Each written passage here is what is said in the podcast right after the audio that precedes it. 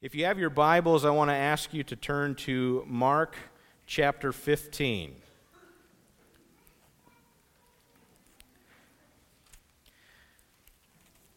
We've been walking through some passages here in the book of Mark.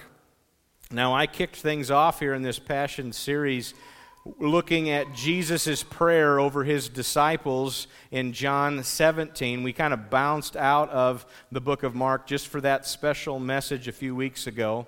And then we heard from Mark Larson. He shared about Jesus in the Garden of Gethsemane, and it just gave a great message, and very thankful uh, for Mark and, and bringing that message to us. And then also thankful to Pastor Dave as he brought the message last week regarding Peter and Peter making a commitment to Jesus, but then shortly after denying Jesus. And uh, so we, we've been walking through some elements of the Passion Week. So we've looked at the, the garden moment with Jesus and, and, and praying to the Father. We, we've looked at how the disciples, they fled, they, they, they left, that Jesus was abandoned by these men who had been following him, and he's left alone to face the religious leaders, and we see Peter denying Jesus in the courtyard, and now we're in the middle of the overnight.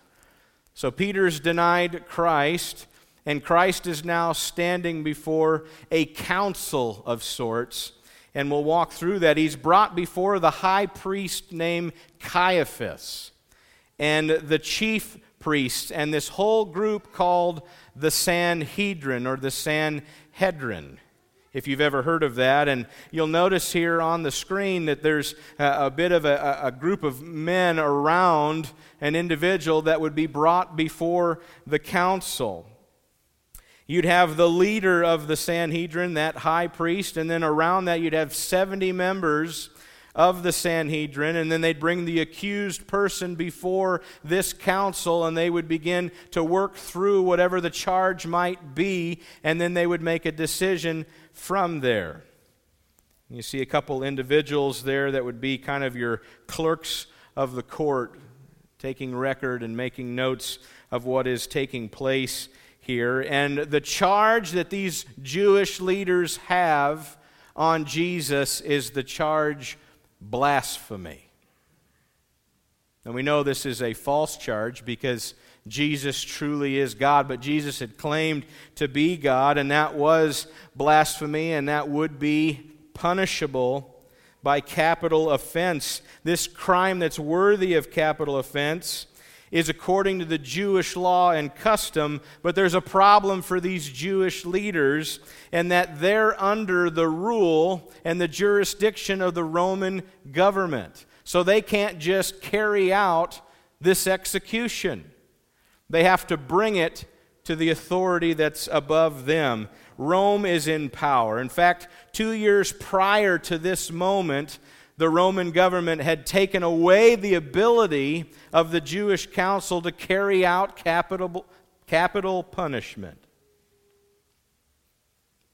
And so, what could be a capital offense in the Roman world was something called sedition.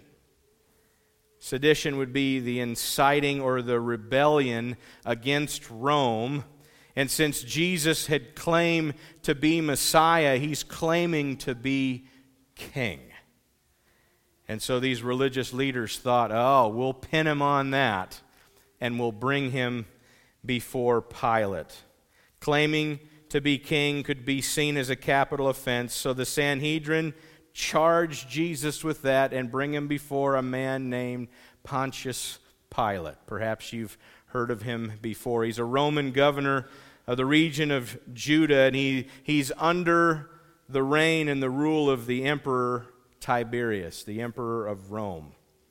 Now, history tells us that Pontius Pilate was a very bloodthirsty man, and he was even brought before the emperor, and he was warned about all the killing that he was doing. So he's been warned by the emperor, and if he would to continue to do this, he would lose his position as the governor of Judea. And this could very well be why we see Pilate somewhat hesitant to just go ahead and, and condemn Jesus right away. It's possible he was weighing out his meeting he had had with the emperor.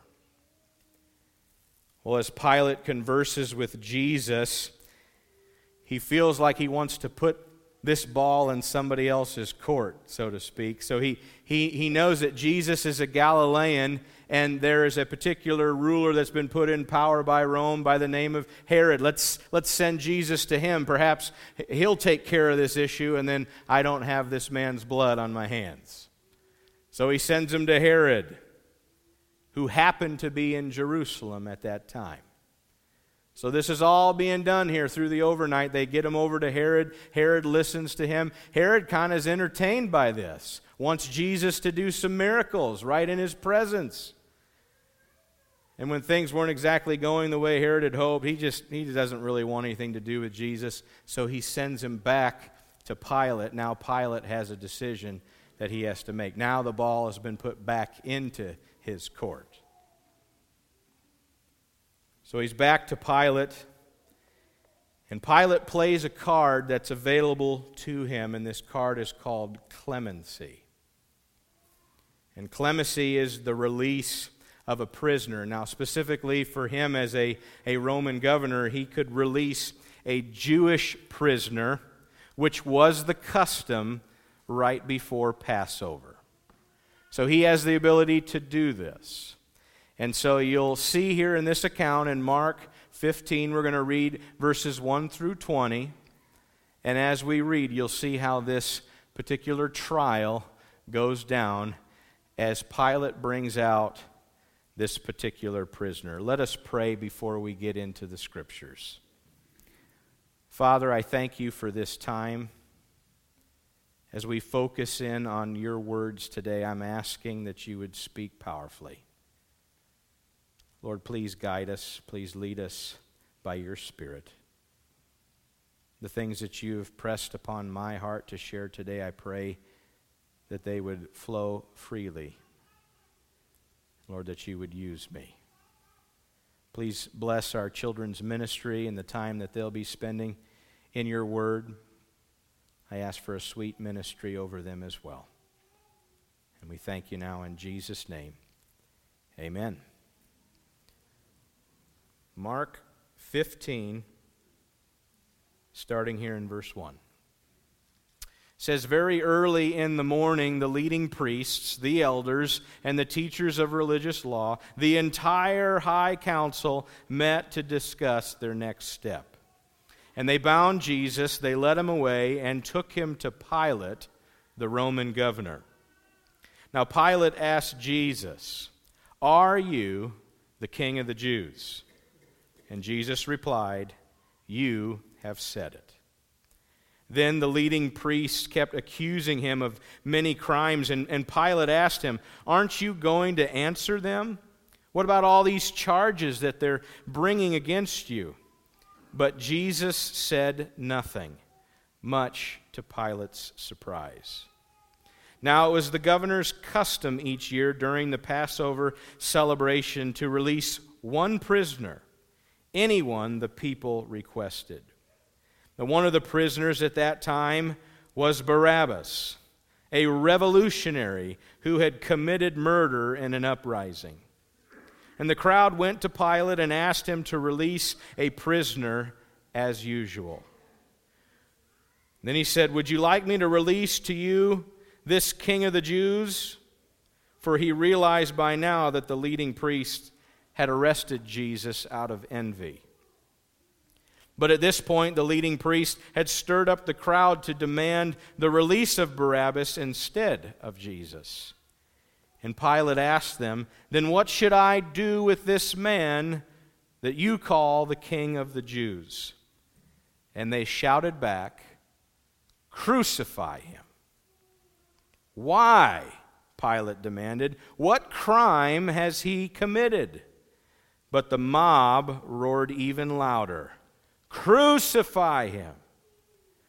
So, to pacify the crowd, Pilate released Barabbas to them.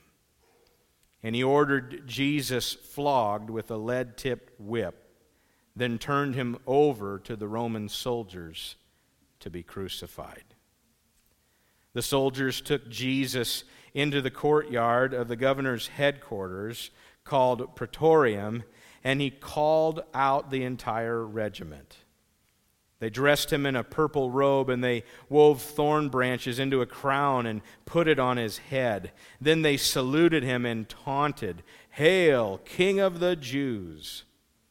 And they struck him on the head with a reed stick. They spit on him and dropped to their knees in mock worship.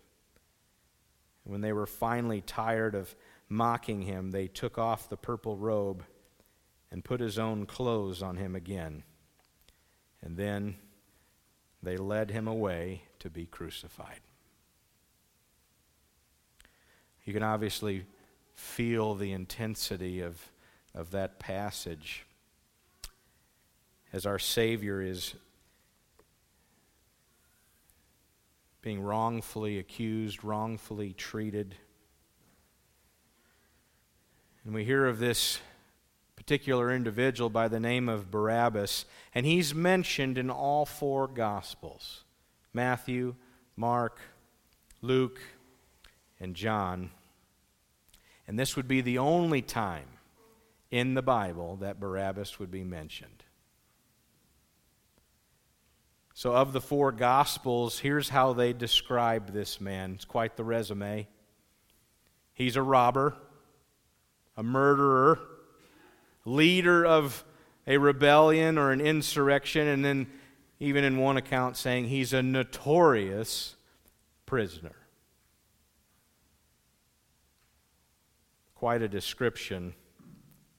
You know, Pilate, as he's standing before this crowd, he, he states that the charges against this man, Jesus, they're baseless. And he appeals to the crowd to choose wisely about who they would want. But influenced by these religious leaders that wanted Jesus' head, the crowd then starts to shout out for the release of Barabbas.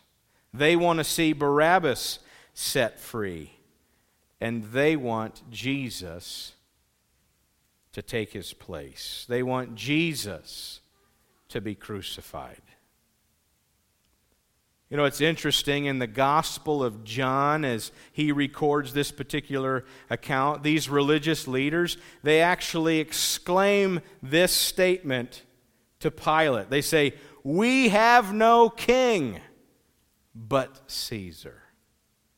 What a statement to say when the king of all kings is standing right before them.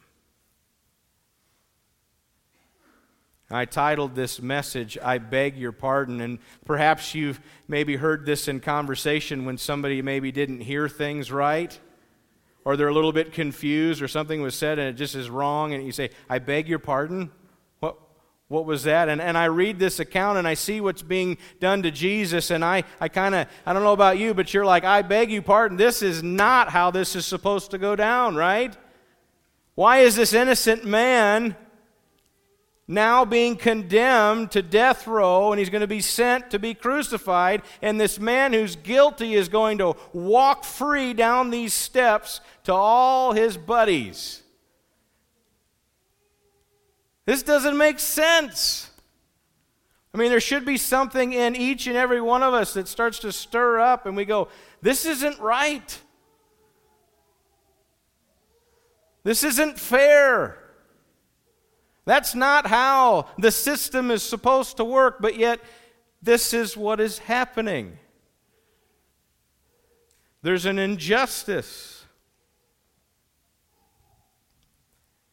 And I also say, I beg your pardon, because this story of Barabbas, to me, is one of the clearest pictures of the gospel of Jesus Christ. And that what Jesus was about to go through on our behalf would extend to us a pardon from sin. That we can come before the Father and we can ask, we can say, God, I, I need Jesus. You know, it's interesting. Barabbas' name means son of the Father.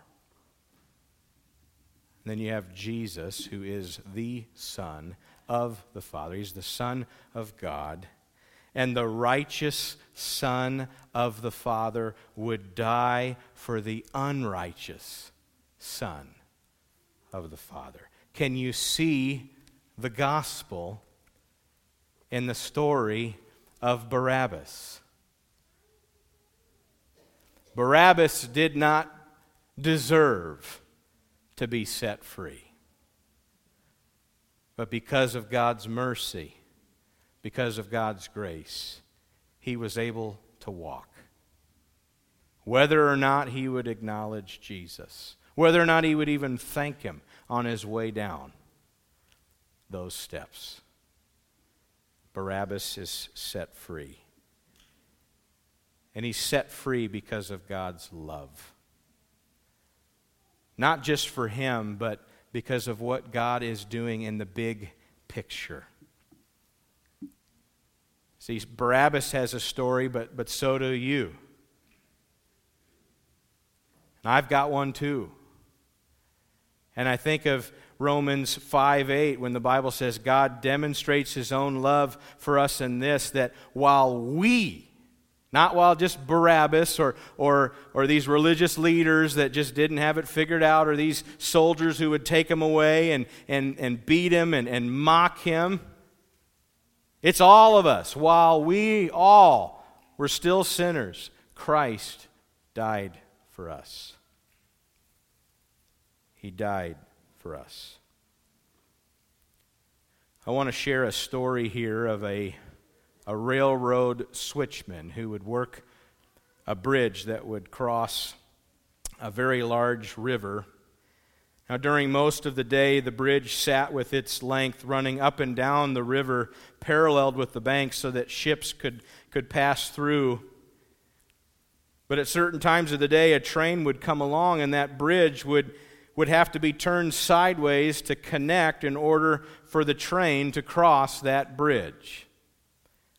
And this switchman sat in a shack on one side of the river where he operated the controls to turn the bridge and to lock it into place so that the train could cross the river.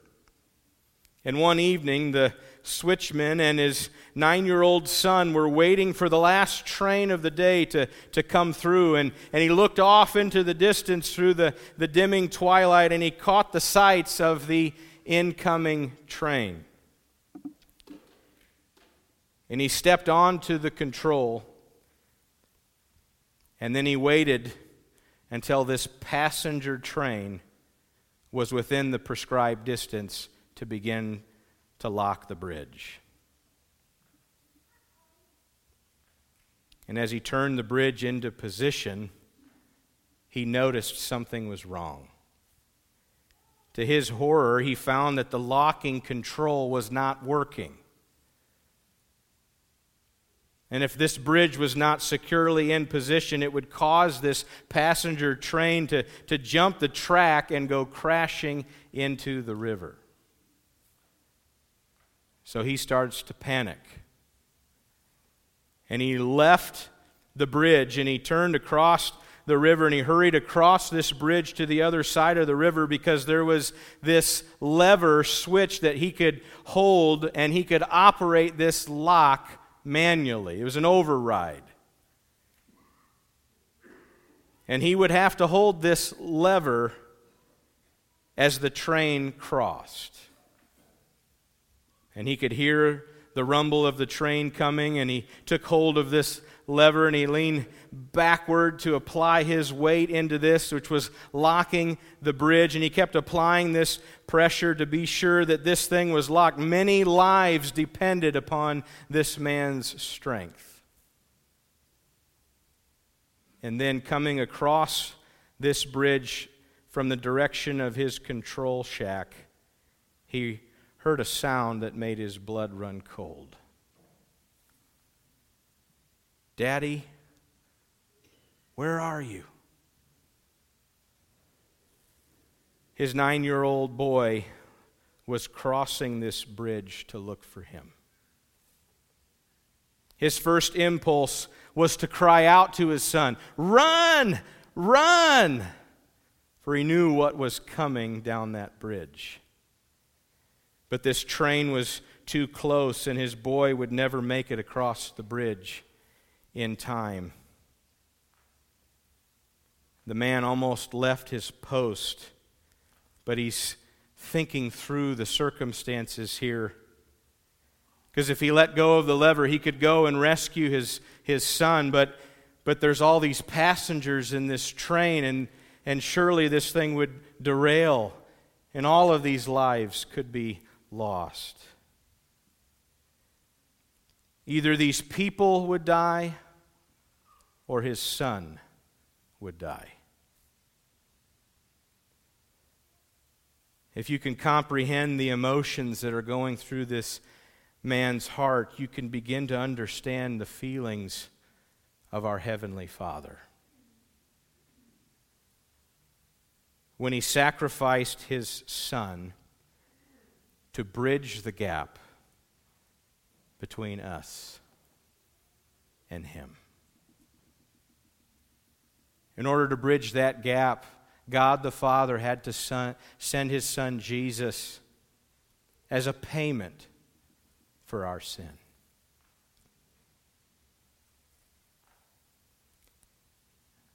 The story I shared with you here a moment ago is, is not a true story, it's a parable. Jesus shared parables. You can read them, all kinds of parables in the Gospels, and a, a parable be a story that has a deeper spiritual meaning to it. And as I share that with you, we get a, a, glimpse of maybe what it was like for God the Father to send his Son to this earth to die for us. But here's where this parable falls short. As I gave you that story, the reason why his son is at risk is because there's an accident. That this wasn't meant to be. And that's where it falls short because when God the Father sent Jesus to this earth to pay the penalty and the price for our sin, that was no accident. God intended to crush his son Jesus so that we could be set free, so that we could walk off of that platform, no longer on death row. It was no accident. In fact, in 2 Corinthians 5:21, the Bible says that God made him, made Jesus, who had no sin, to be sin for us so that in him we might become the righteousness of God. This was no accident. This is a part of God's plan, his plan to redeem those who are sinners, those who are like Barabbas. This all doesn't seem fair. We, we talked about that. It doesn't seem right. But according to God the Father, the Bible says that He sent Jesus at just the right time. And the purpose that He had for His Son to walk that road of Calvary to redeem us. It isn't fair. But it's what God wanted to do because He loves us. Because of His love, this was God's desire. Let Barabbas go and keep Jesus. In fact, have him walk this road to his crucifixion. I want to turn our attention here to the screen.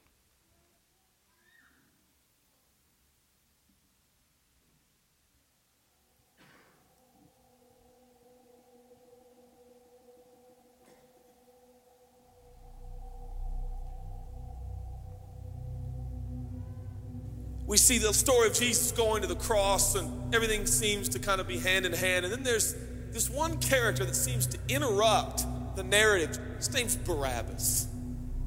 Uh, we don't even know much about him except that he's a murderer, a leader of an insurrection, a rebel, and why he's even mentioned, sometimes I'm not so sure. It's like, what? Let's, this is about Jesus going to the cross. So in this moment, Pilate thinks, I hold the destinies of these two men in my hand. I know the Jews have a tradition that on a holy day, I will release one of the prisoners on death row.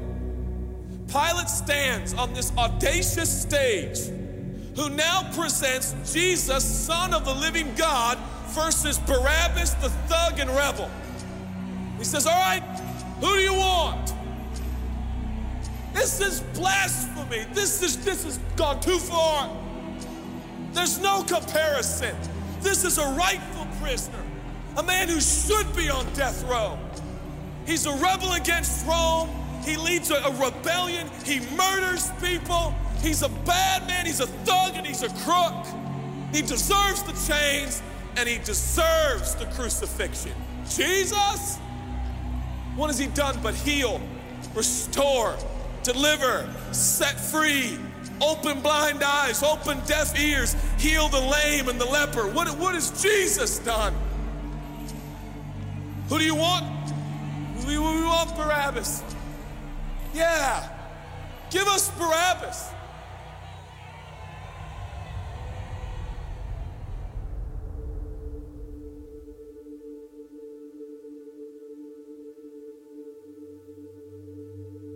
People say, Give us Barabbas. The Roman soldiers come up and they put the key in and they unlock Barabbas from his chains and shackles. And he walks down the platform, welcomed by all of his thug friends. Yeah, the people love me. Yeah, that's right. I don't even know who this Jesus guy is, but all I know is my people love me. There seems to be no conscience in Barabbas. There's no record of him turning to Jesus and saying, I owe you everything now, for you have set me free. No, that. Jesus stood there, silent, for he knew the will of the Father. He said, It's fine, Father. Let him have Barabbas. For Jesus knew that the Father would have to treat Jesus like Barabbas so he could treat Barabbas like Jesus. Barabbas thought it was the people that set him free. No, no, no, no. It was the love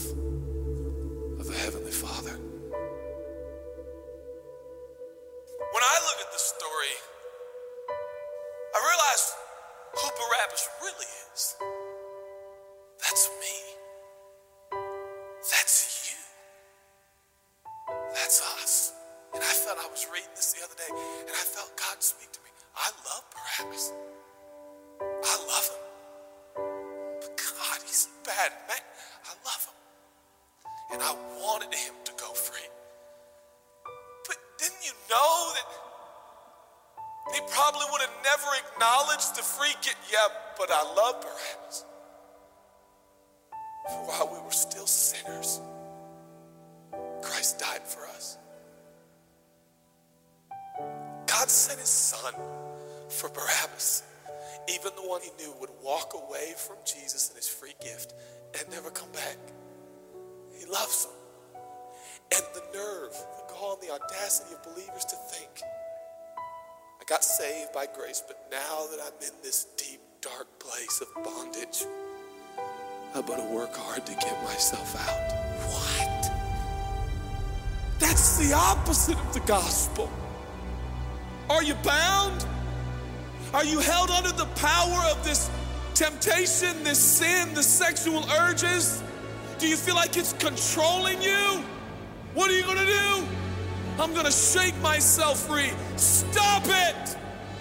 No, you won't. You're no match for the powers of hell and the urges of sin and sexual temptation.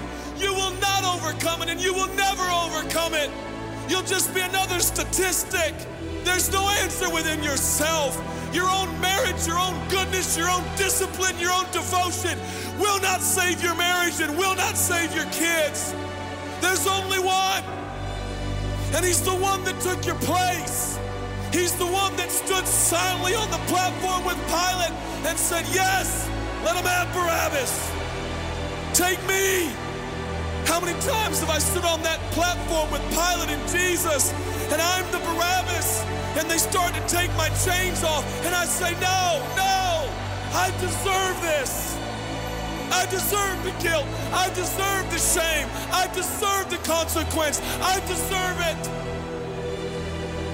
Jesus seems to look at me say, No, son, let me have it. Let me have your sin. Let me have your pain. No, God, I did it to myself. I deserve it. My marriage won't make it. This is what I deserve. I deserve divorce. I deserve poverty. I deserve sickness. I deserve it all. No.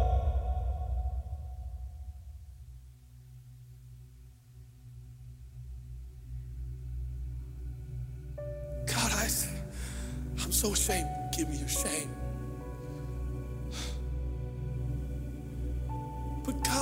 If I do it again? I'll still be here. Oh, God, I don't want to hurt you. I love you. I, I don't want to do this anymore. Give me your sins, son.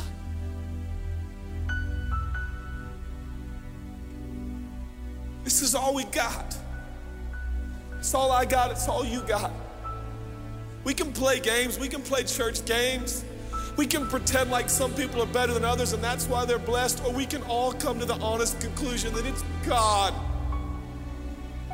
And it's God alone. The greatest challenge is not your discipline, your devotion, your focus. Your greatest challenge is believing the gospel.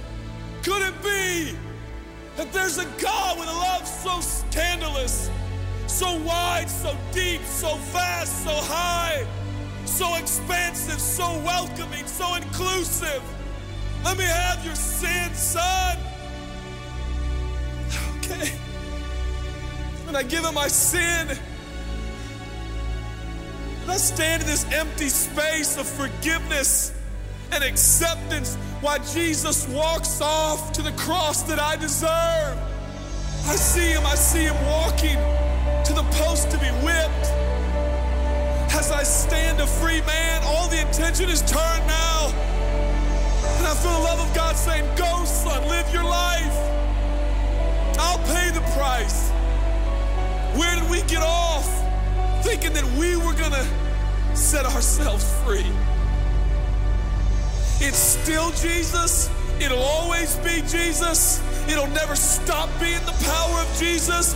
If His blood is sufficient for your salvation, His blood is sufficient to sustain you through every challenge and every sin and every temptation. Jesus is enough.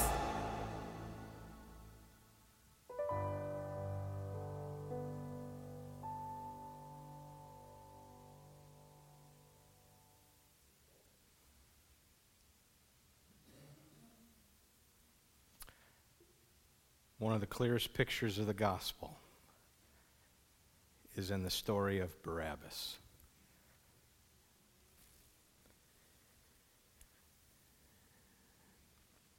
There's a choice that we all have to make in response to the gospel, in response to what Jesus has done. And I just want to walk through a couple of these uh, individuals and the choices that they made in their life. Now, we have no further record of Barabbas. So we, we don't know how he responded later in life. If he truly understood who Jesus was and what Jesus had done for him, not just in that moment, but for an eternity. We, we don't know that. We don't get to see that. Did he eventually realize who, who Jesus is, or did he continue on to, to live in this thug life? Maybe eventually returning again to death row because of something that he had done. Perhaps sitting in his cell before his execution, wondering if another Jesus might show up so that he could be set free again. We don't know. But what I do know is that God would give Barabbas the ability to choose what he would do with his life. And then we look at this man named Pilate. History tells us that Pilate, because of Jesus' crucifixion, he would have to go back to the emperor and answer as to why he did that. If you remember, he had been called before him. And think of the guilt and the shame that, that Pilate carried. You know, he tried to wash his hands of this. My, my hands are clean, but at the end of the day, he's the one leading the decisions here. Pilate ignores his conscience. Even his wife has a dream about Jesus and, and who this man is. And he doesn't take the advice of his wife to leave Jesus alone. Pilate feared man, and he gave in to the crowd. You know, it's easy to get caught up in the crowd. And this would be Pilate's downfall. Pilate had choices. Pilate could have brought all this guilt, all this shame, he could have brought that to the risen Savior Jesus and found his freedom. But history also tells us that eventually Pilate would take his own life. That's what many historians would believe, which tells me that Pilate was dealing with a whole lot of things that were going on. That the enemy was accusing him. We can be set free.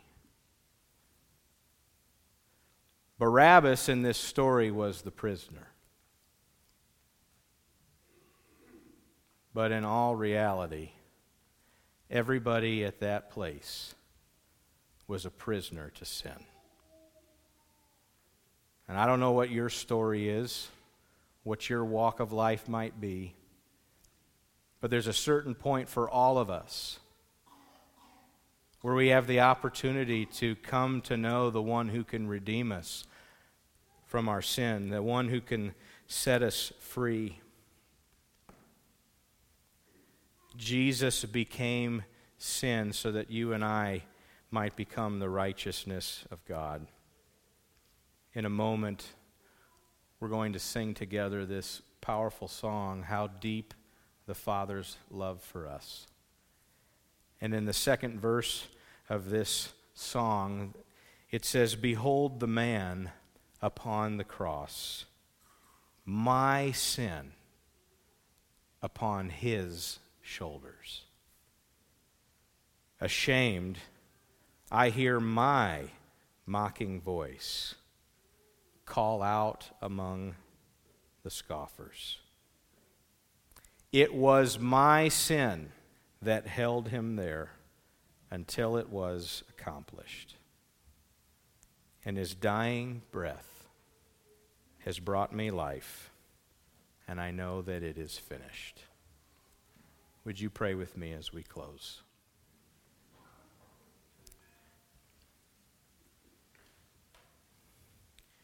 Heavenly Father, we come to you in response to this message today. No matter where we're at in our walk of life, one thing that is so important for us to understand is that you love us. Perhaps there's folks listening today that they're walking through this life like a prisoner. Maybe something about this message today helped them to realize that they're a prisoner and that they're stuck in sin.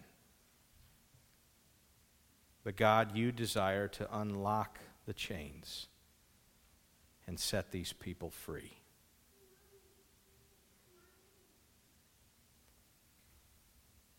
And so, Lord, I just extend an invitation to anyone listening right now to be set free, to lean into you and respond to your gift of salvation. I invite that individual to pray with me in their heart as I lead them. Jesus,